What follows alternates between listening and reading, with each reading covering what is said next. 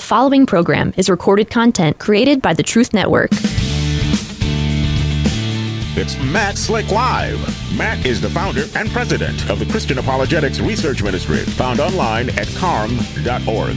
When you have questions about Bible doctrines, turn to Matt Slick Live for answers. Taking your calls and responding to your questions at 877 207 2276. Here's Matt Slick. All right, everyone, welcome to the show. It's me, Matt Slick. Listen to Matt Slick Live. I hope you're going to have a good time listening. Maybe I'll have a good time talking, too. You never know. It'll work out. Hey, if you want to give me a call, all you got to do is dial 877 207 2276. And if you're interested in emailing me, you can do that as well. All you have to do is uh, just go to info at carm.org. Email me at info at carm.org. And um, we can get into stuff I read. Sometimes I'll just go over the emails uh, because a lot of times there are good questions that come in, and we have lots.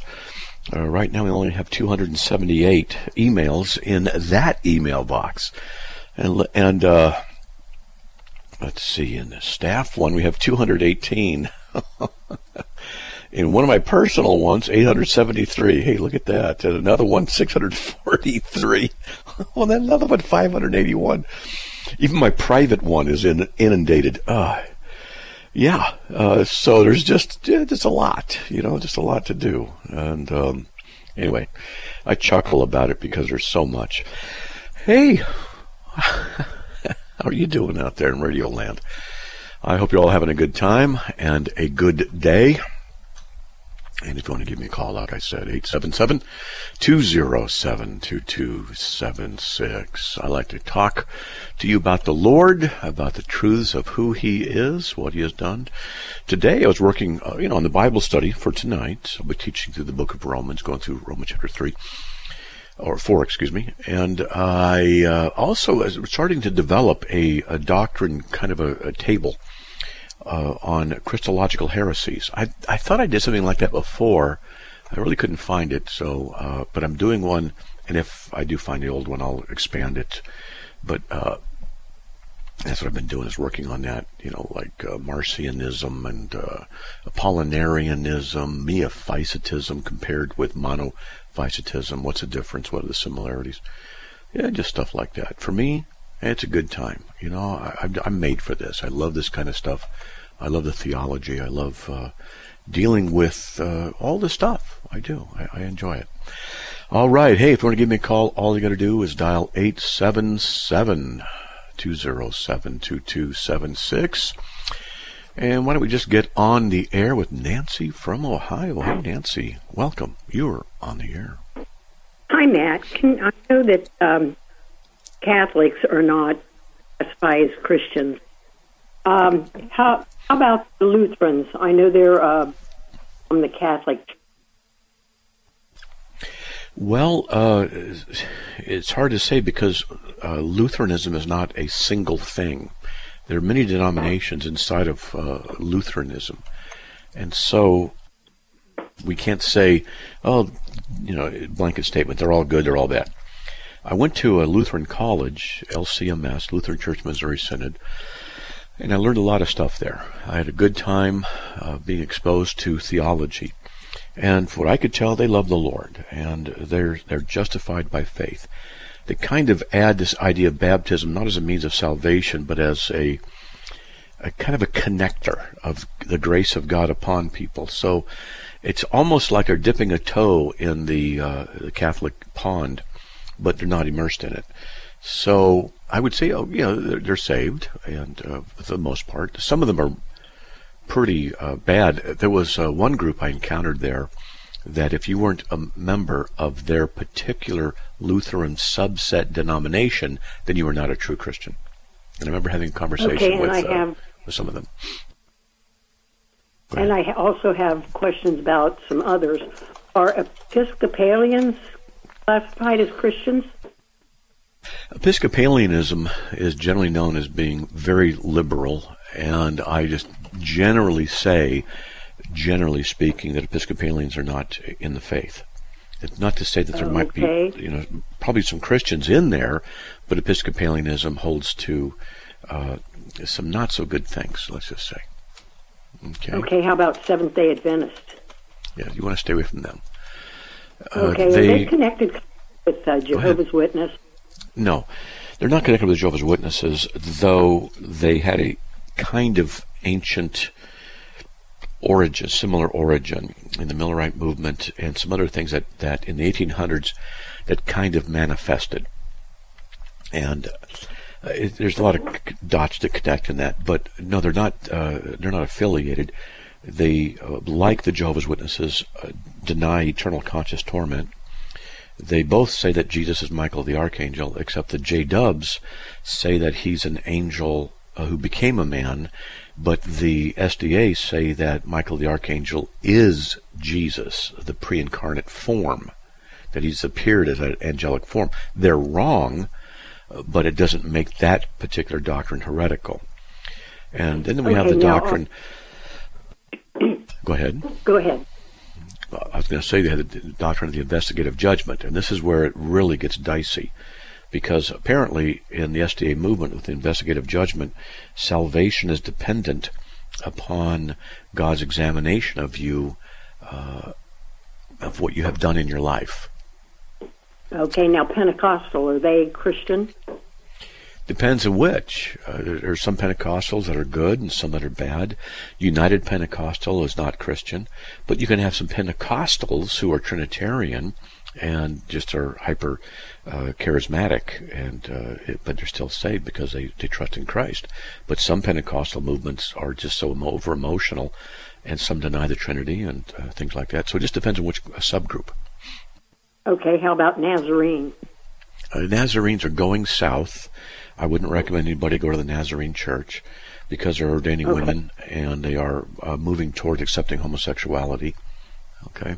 There's a Nazarene about, college near near me too. Oh, about Presbyterian. Depends on which Presbyterian. So the OPC, PCA are good, but the uh, PCUSA is not. So like like Lutheranism, there's good ones and bad ones within the overall umbrella. Okay, and uh, how about uh, Church of Christ? Stay away from Church of Christ, non-Christian cult. Okay, Church of God. There's different churches of God. Um, some of them hold to seventh day Sabbath keeping. If they require it as a means of salvation, then it's a cult. If they don't, they just say they want to do it because they want to honor God and think that's what it is, then that's okay. They're not a cult. They tend to be a little bit legalistic and teach you can lose your salvation like the other ones do.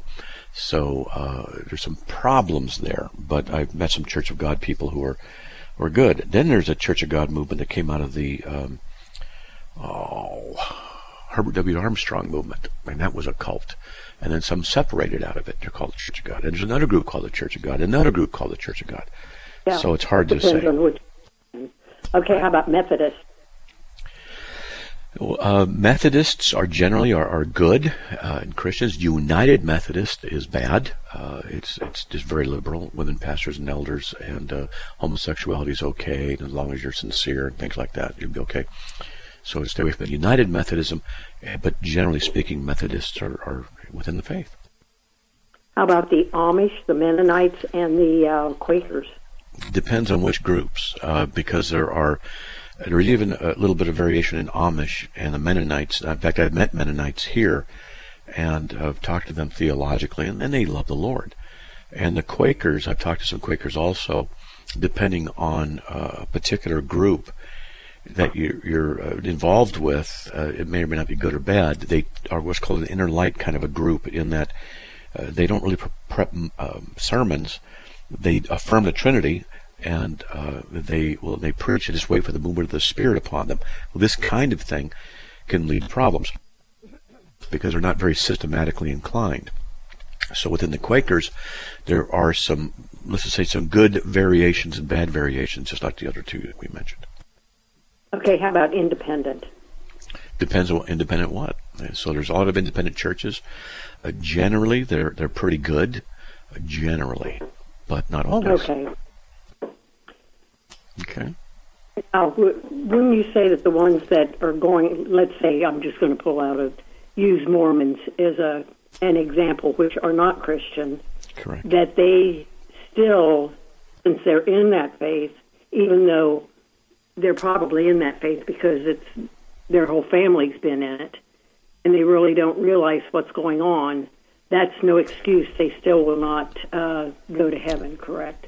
Correct. Yep. Okay. Well. I thank you very much, and I'll let you get on to other questions from other people, and I thank you. Sure, no problem at all. God bless. All right. Oh, that was quick and slick. Hey, let's get to Ann from North Carolina. Ann, welcome. You are on the air. Hello. Hi. Um, I was talking with a priest today because my mom is 90 and she's, I think she's fearful about purgatory, but she won't listen to anything that I say. And um, so I was asking about the the doctrine, and he was saying it is a place of purging so that we can enter into the holiness of God. And I don't agree with any of that, but I wanted yeah, to it's, hear it's heresy. Yeah, purgatory is a false doctrine from the pit of hell, and uh, it teaches that the uh, those who died in Catholicism and have not had uh, the last saving graces imputed into them or infused into them to the sacramental system. Blah, it makes me sick. Uh, they go to purgatory and are relieved uh, of varying uh, problems by the sufferings uh, that they go through. And so it's a means of purification and uh, stuff. So they can have their sins expiated in uh, purgatory. To expiate means to relieve, to remove, to take care of. So uh, mm-hmm. says in Second Vatican Council, page sixty-three, sins must be expiated. This must, uh, this may be done on this earth through the sorrows, miseries, and trials of this life, and above all through death. Otherwise, the expiation must be made in the next life through fire and torments or purifying punishments. So, and I can go on. Uh, it's it's a it's a damnable doctrine. It, it is just such an evil doctrine. The Roman Catholic Church needs to repent of its many false doctrines and, and uh, false teachings. So, so, let me give you some advice on how to talk to to your mom. Okay. Okay. Don't attack purgatory because she's too entrenched in the heresies and the lies of the Roman Catholic Church. Just yeah. talk, talk to her about the uh, the need to trust in Christ. Focus on the trust in Christ. She might say she prays to Mary. She might say she prays to the saints. I don't know how much longer she's got or what her condition is. But the situation is that you need to talk about Christ. Point her to Jesus and say Jesus is the one who has all authority in heaven and earth. He forgives our sins. And Jesus says to come to him. So, you know, and you ask her, have you come to Christ? Have you asked him to forgive you? And if she says, no, I've go to the priest, or whatever, you know, that blasphemous idiocy, uh, then just politely just say, well, but Jesus said, and just keep focusing on Jesus. You don't have to talk about much, much of anything else. Because the thing we want to get her to do is to trust Christ, not the Catholic Church for their salvation, not the sacraments, but Jesus. So focus on that. And it'll take weeks, uh, you know, and politely, and, and um, hopefully she'll reach out to Christ alone and, and trust in mm-hmm. Him and not the not the false doctrines of the Roman Catholic Church. Okay. Thank you so much. You're welcome so much. All right. Well, God bless. Hey, folks, we'll be right back after these messages. As you can hear the music, if you want to give me a call, 877 207 2276. We'll be right back.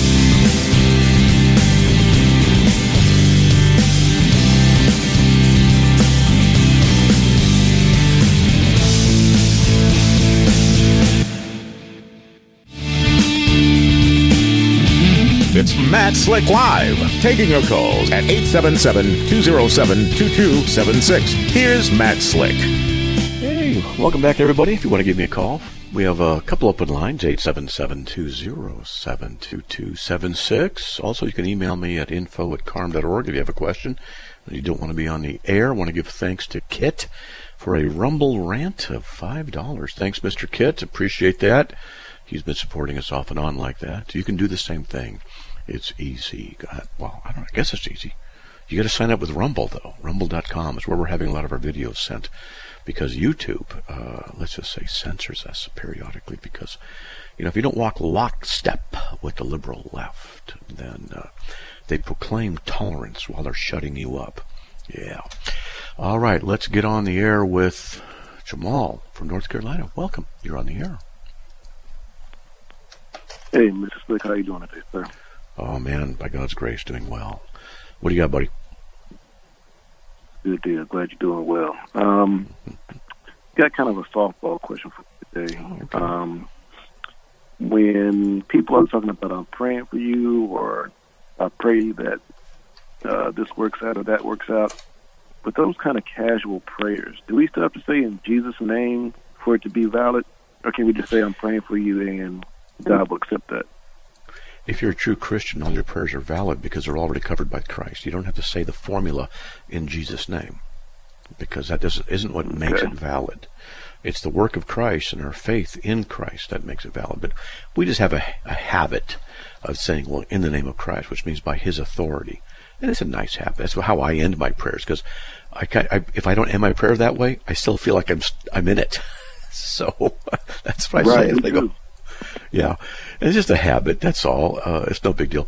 My, one of my brothers once told me he had a friend who would never say in Jesus' name because he never wanted to Oh. imply an ending of the prayer. He always wanted to be in prayer Hmm. with the Lord, and I never forgot that. I thought it was kind of interesting. So, Yeah, that is interesting.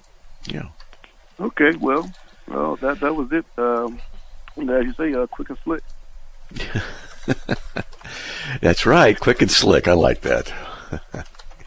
so good for All you, right, man. well, uh, God bless, sir. God bless, man. I'll talk to you later. All right, now let's get on the air with uh, Courtney from Ohio. Hey, Courtney. Now you're on the air. Welcome. Hey. Hey.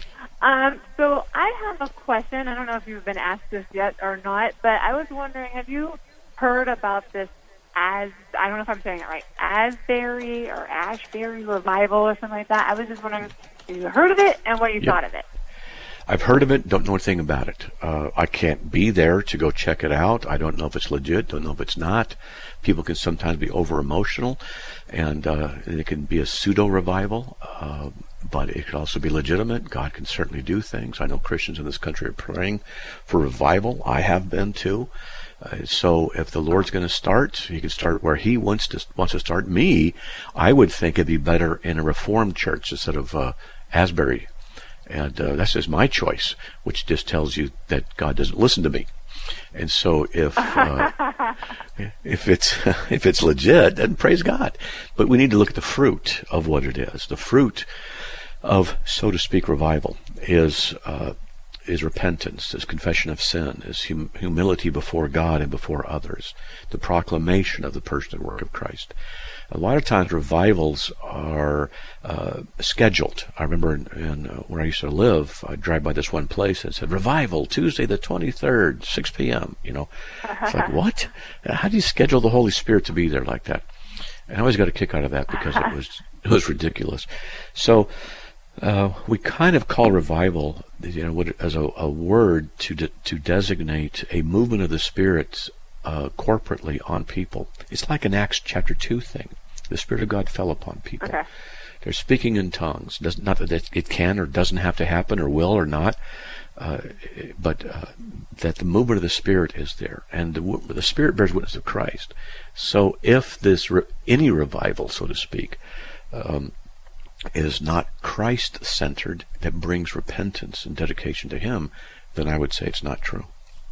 So I don't know about Asbury though. We'll hope it is. All right. Yeah. Okay, that was a great answer. Um, can I piggyback on that, or do you need to get Sure. to the next person?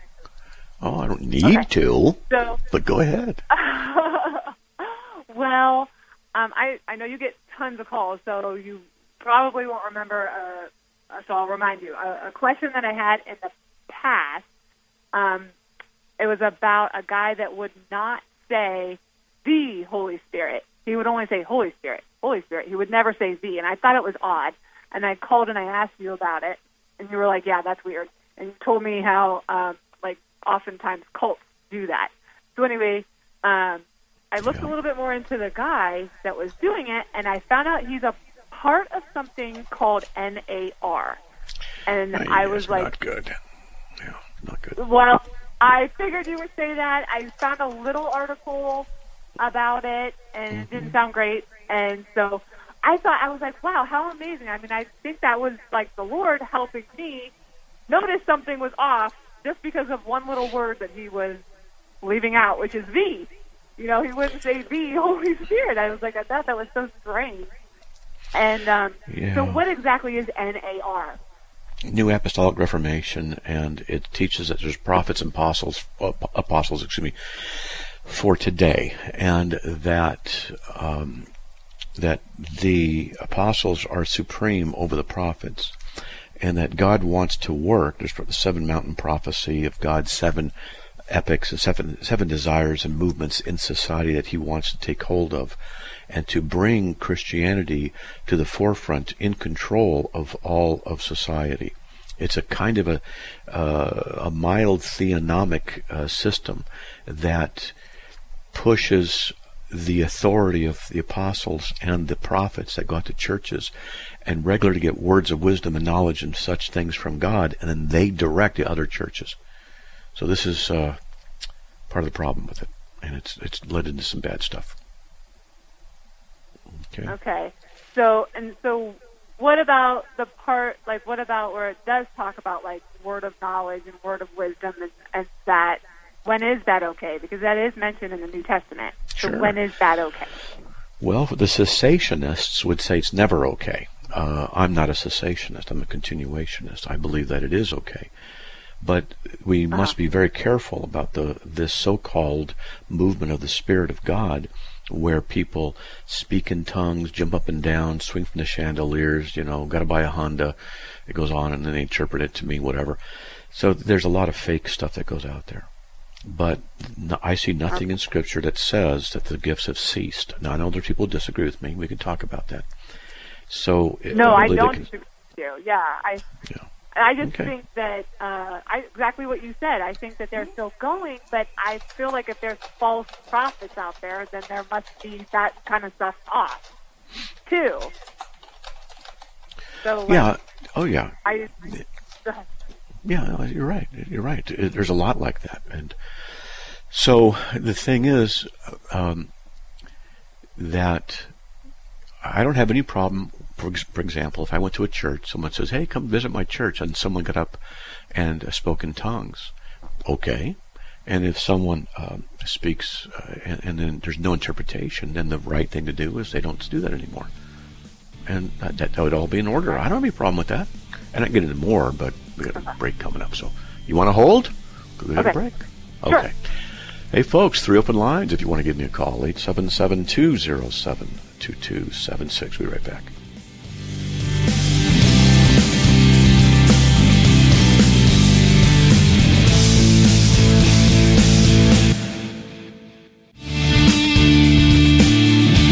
It's Matt Slick Live, taking your calls at 877-207-2276. Here's Matt Slick. All right, everyone, welcome back. Let's get back on here with Courtney. All right, Courtney, there you go.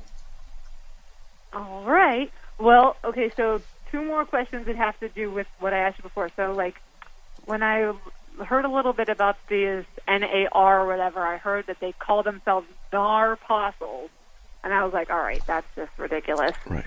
Um, and that they use the Passion Translation. So I looked that up, and that just seems very odd. Like some of the scriptures that I read, it's like they use the same words, but like they move them around, and they don't really say what they normally say in the Bible. Is is that? What do you think of that translation? Yes, I've uh, written on that as well, the Passion Translation, and uh, let's see. Uh, there's lots of problems with it, um, and you can go to actually go to Carm and you can look it up, the Passion uh, Translation. So uh, Okay. I had some notes in there. Uh, wicked are included in God's plan, but the NS and NSB says that God made the wicked for the day of evil. So, you know, for example, uh, Proverbs 16:4, the Lord has made everything for its own purpose, even the wicked for the day of evil. And it says even the wicked are included in His plans. Or, uh, and it's so Matthew 7:23 where Jesus says, "Get away from me! I never knew you. Depart from me, you practice- practicers of lawlessness." In the uh, their tran their so to speak translation, "Hey, I've never been joined to you. You know, it's just it's stupidity. It's, it's Yeah. idiocy.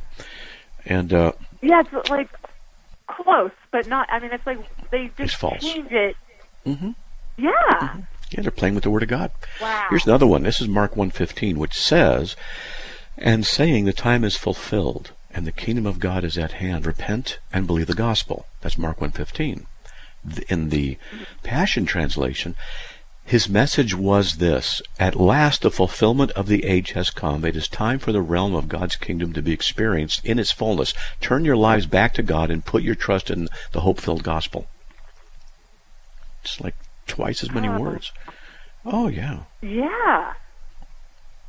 And then It's- Mark it's- 4, 10 through 12. I, it could go on and on.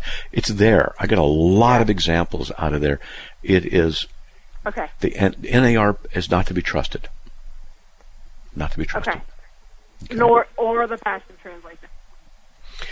Yeah, uh, do not trust the, uh, the, the Passion Translation. Absolutely do not. Uh, yeah, Sure. I thought it sounded really weird. Okay, and then last thing with the Asbury, and then I'll let you go. So, um, I heard somebody say for that, for the revival, that nobody was in charge. Like nobody was really, um, got, you know, like a like a pastor or somebody in charge of it. They were just letting the Holy Spirit have His way. Isn't somebody supposed to be in charge so that you just don't have bedlam, chaos? Well, God is in charge, and the, the scriptures are the things we, we submit to. What they are doing Okay. is moving themselves in place of the scriptures through their prophecies and authority. And this is what's bad. It's what's dangerous. So, it's it's like Catholicism. Uh, you know, different groups, Mormonism, Jehovah's Witnesses, Christian Science, Unity, Baha'i Islam. Hold on. What they'll do I had to clear my throat there. What they'll do is Yeah. place something between uh, God and them.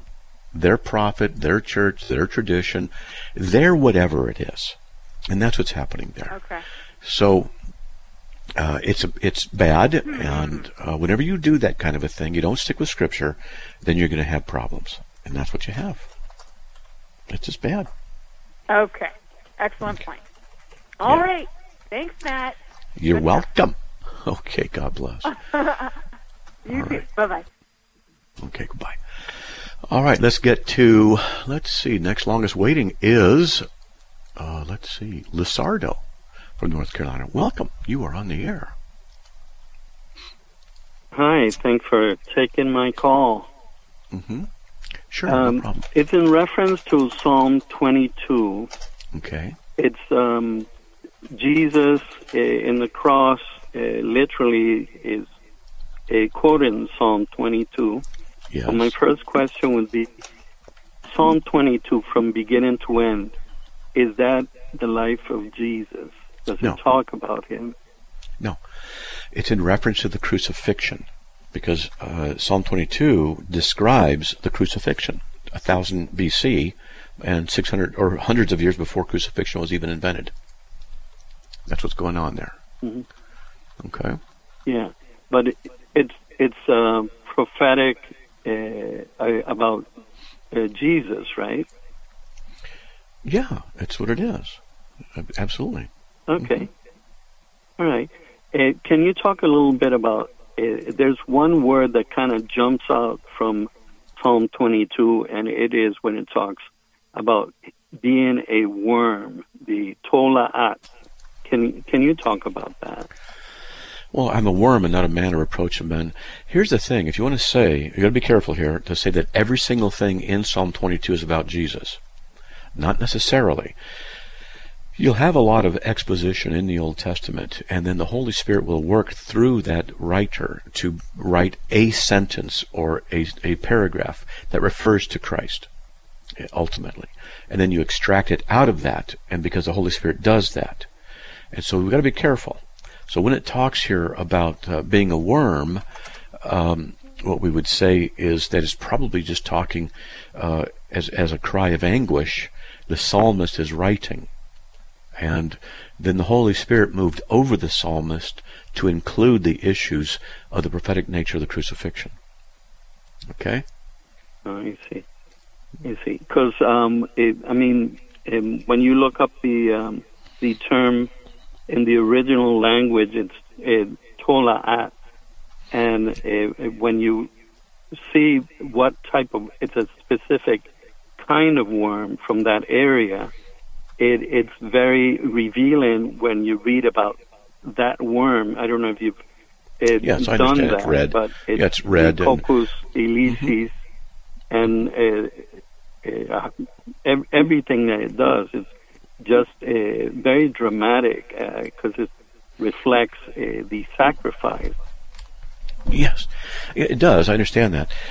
But you know, and it says in Psalm 22:6, "But I, I am a worm and not a man." That wouldn't apply to Christ because he is a man. But then, He is a man, but yeah, he he was uh, scarred and deformed uh, Yes. with the torture, and uh, he pretty much uh, went as low as he could uh, to save us. Right? I His suffering was could. greater than any other suffering that anyone has ever had. I would assume did- so. I would assume that's the case. Yeah, Yeah. yeah, yeah. Okay. Okay. Well, thank you. Uh, that's Oh. uh, very helpful. Sure. Well, no problem at all. Okay. Well, Okay. God bless. God bless you. Right. You too. Thanks. Bye. All right. Let's see. Next longest waiting person is John from Virginia. John, welcome. You're on the air. How you doing? Doing all right. Doing Oh. all right. Hanging in there. So Won- what's what do you got? Wonderful. So, my question is about um, two scriptures. I was looking for the one, but I can't uh, come up with it. But I know what it says. It says, "If thou shalt confess with thy mouth Mm-hmm. the Lord Jesus, and believe in thine heart that God has raised him from the dead, thou shalt be saved." Mm-hmm. And then Romans ten nine also says, "With the for with the heart man believeth unto righteousness." and with the mouth confession is made unto salvation. So with those two verses and, and a few more, I, I wanted to get your thoughts on uh, a lot of pastors are actually leading people to Christ through a silent prayer that has never. I don't have a problem with praying to God silently and God hears my prayer and this, that, and the other. But with the scriptures that I read, and I just, I just have a problem with an initial sinner that is lost saying a silent prayer to themselves, to God, to, to be saved. And I'm just having a hard time getting past that. It, can you, you know, illust- Sure. you know, can you talk about that? And Sure, let's do that. So let's say Okay. that there's a man on his deathbed. He's got a tube down his throat, and the minister comes in and gives him the gospel, and he receives the gospel, and he can't talk. What about a person who's mute and isn't able to speak, as- and and can't, and can't hear, doesn't know how to speak? What about uh, you know young children before they they speak and they die? See what we're talking about here and what you were quoting was Romans 10, 9 and 10. If you confess with your mouth, it does not say you must confess with your mouth. It doesn't say that. It says, well, if you do that, and you believe in your heart that God, you know, raised from the dead, you'll be saved. It doesn't say this is the only means, that a verbal confession is what's necessary. You can do it in your heart. People can be saved on their, on their deathbeds without speaking. They can be um, driving and just talking in their hearts to the Lord. Uh, I, I'll tell you a story about that a little bit, okay? Okay. Hey, we'll be right back, folks, after these messages. Please stay tuned.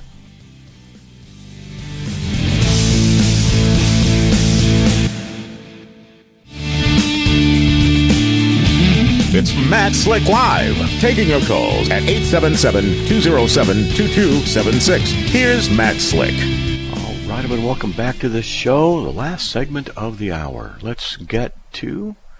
Oh, wait a minute. Hold on. Let me get back to John from Virginia. Sorry about that, John. Uh, you still there? that's all good. Okay. Yes. All right. So, I don't know. Did it answer the question for you sufficiently? You did. Uh, I was reading uh, actually Romans ten eight above uh, nine and ten, and it says, "But what saith it? The word is nigh thee, even in thy mouth and in thy heart."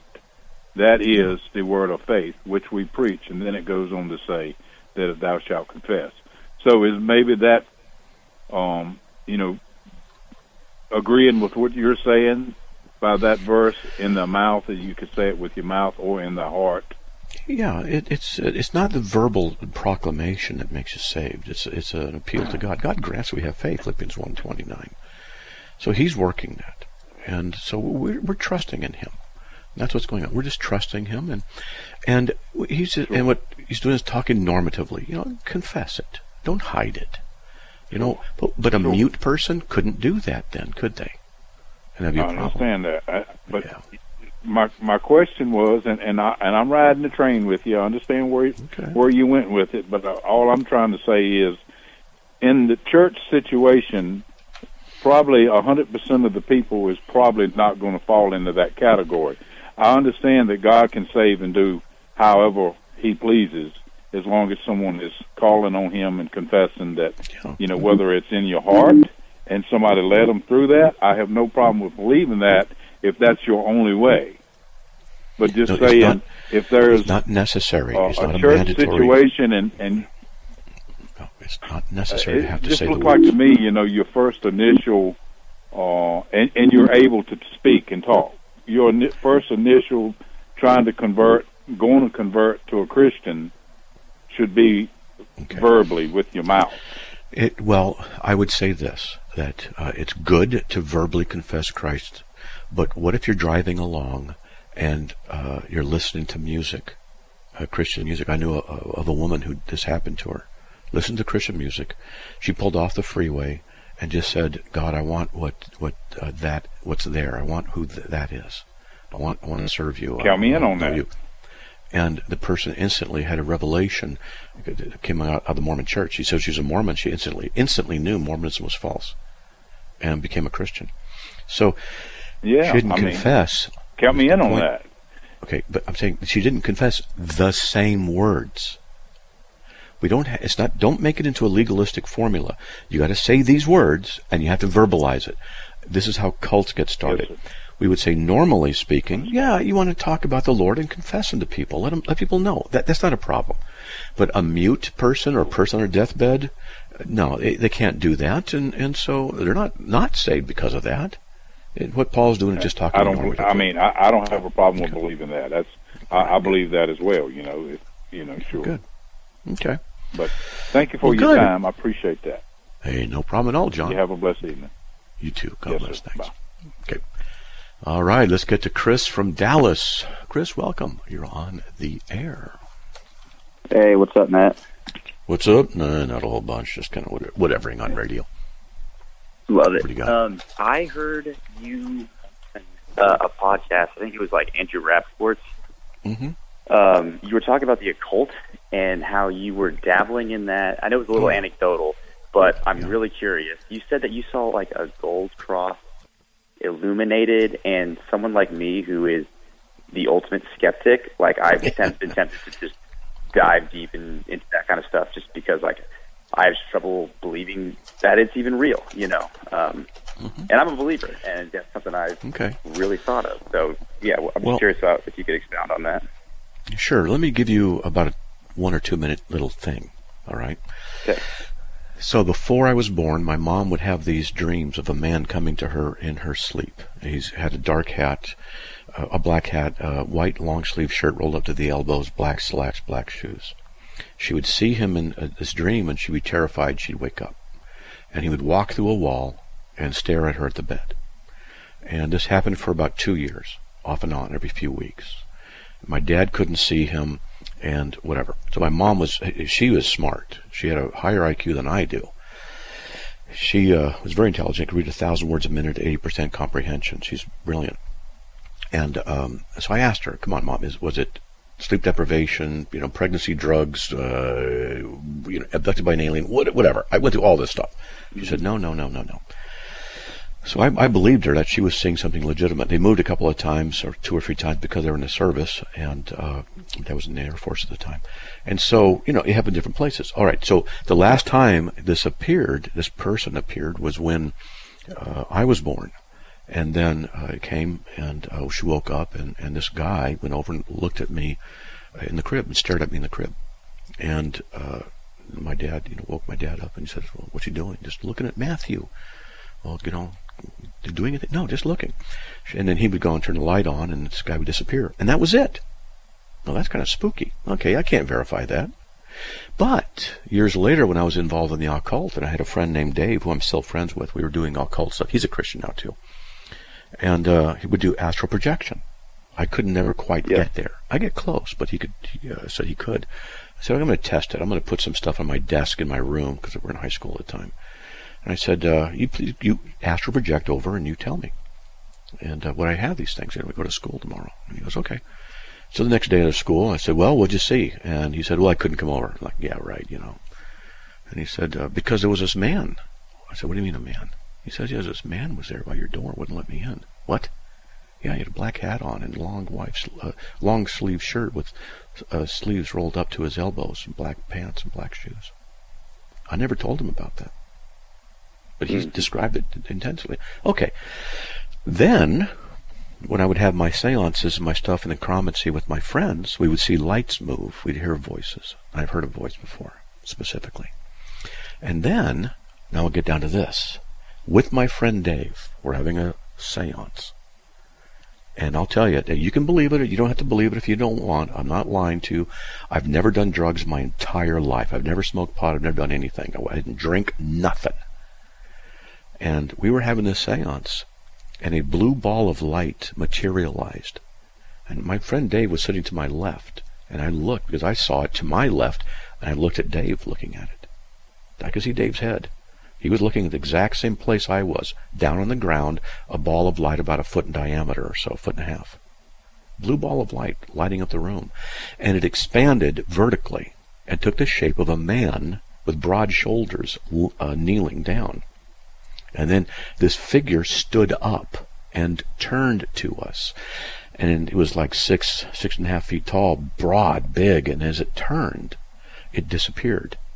And he's looking up where this figure is, where you'd look up at a head, you know, that area.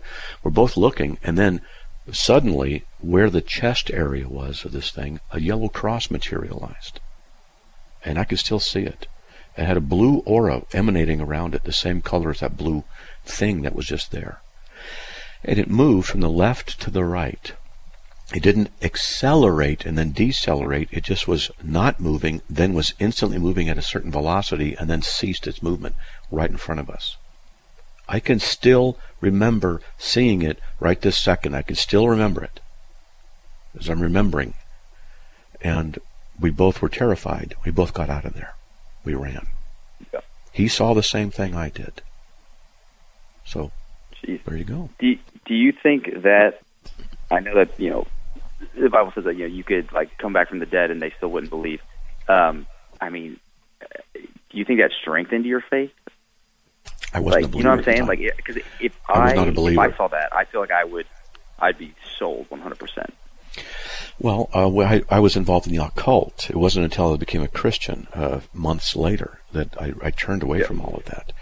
But I'm just telling you, this is my experience. I'm not saying my experience is, is proof of anything. I'm just telling you that's what I saw. That's what my friend saw.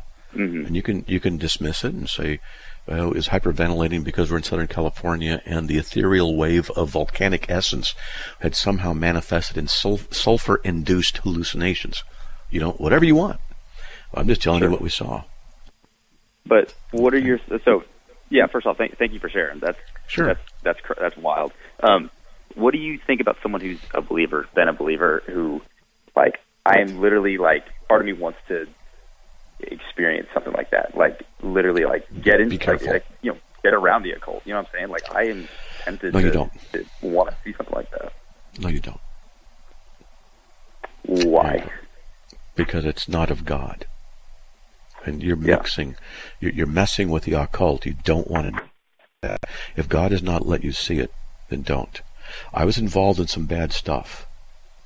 And yeah. God, in His great mercy, allowed me to live. And then He gave me a very, very charismatic conversion, incredibly charismatic in the presence of, of His very glory. And so yeah. I'm called, I believe, through all of this to do what I do for a living. I believe I've been prepared for it. That's just my opinion. I'm not trying to elevate myself, but I just believe that's what I, I, that's I believe it. That's all. That's it. So you don't want mm. that. Jesus Christ. You want to seek the Holy Spirit's work in you. Leave the darkness Yeah. behind. Because anybody who gets involved with that, if you are called into it by God, there's a consequence and a danger with it. It's like saying, um, God calling you to be a glacier, uh, uh, you know, guide. You know, glaciers. It's dangerous. Maybe you're called to do it, but you better be prepared for it and know what you're doing because it's dangerous to do. And this is the kind of thing. And I got other stories, but uh, and, and you know I've I've had people come after me. I've been I've had Satanists try and kill me, or threaten to kill me. I got some I've got some weird stories, and I've been Yeah. swatted, and uh, I've had cars follow me because of what I do for a living. And if you want to be involved in stuff like that, you're asking God to change you, make you, shape you. And if He doesn't want that of you because He's calling you to do something different, and you keep seeking it, then you're opening up a door. And you've got to be very careful. Yeah. Okay. What is that? What is that door? Oh, sorry. Go ahead. No, go ahead. Um, what is that? What does opening that door look like? What does that mean? The door to the occult means that uh, you've opened up a portal of which demonic activity can be increased in your life. Gotcha. Yeah. So, I mean, that's what I And a think. lot- Um, Yeah, Totally. a lot of people Um, have a lot of people have those doors open in their houses. I yeah, don't talk about this too much because it scares them. to, but yeah, it just seems all like I don't know. It seems all like dorky. Like people who are really involved in it seem just like it just seems. I don't know. They're like sad people. You know what I mean? It's like uh, Demonic seem- yeah, yeah. I guess so. I guess so. Yeah. Um, Okay. Totally. All right. Um, last thing I guess I'll say um, is I would really encourage you to get on TikTok um, because there is a lot of wild misinformation out there. I mean, your audience could explode just on TikTok Live. I think you'd be a real, real good um, um, light over there, Email me how to do it dude. I will absolutely. at info at carm.org. I got to go to Israel next week, but I'm interested in doing that with TikTok, and I don't trust TikTok as a it's a uh, it's a Chinese thing, and Oh, I would only 100%. do it under VPNs and, and various things. Yeah, yeah, yeah. Get you a burner phone with like a, a proxy, but yeah, I, I'll email you. I can do it. Okay, sounds good, man. Cool. All right. Okay. Okay, God bless. Okay, so we had a question on the Holy Spirit. Sorry we didn't get to you. And uh, on women pastors. Oh, I love talking about that. One of my favorite topics. I don't know why, but it is. Call back tomorrow, all right, Erlene, and we'll talk about that. We ran out of time. May the Lord bless you. I'll be teaching Bible study tonight. And may the Lord uh, just bless you this evening. Talk to you later. Another program powered by the Truth Network.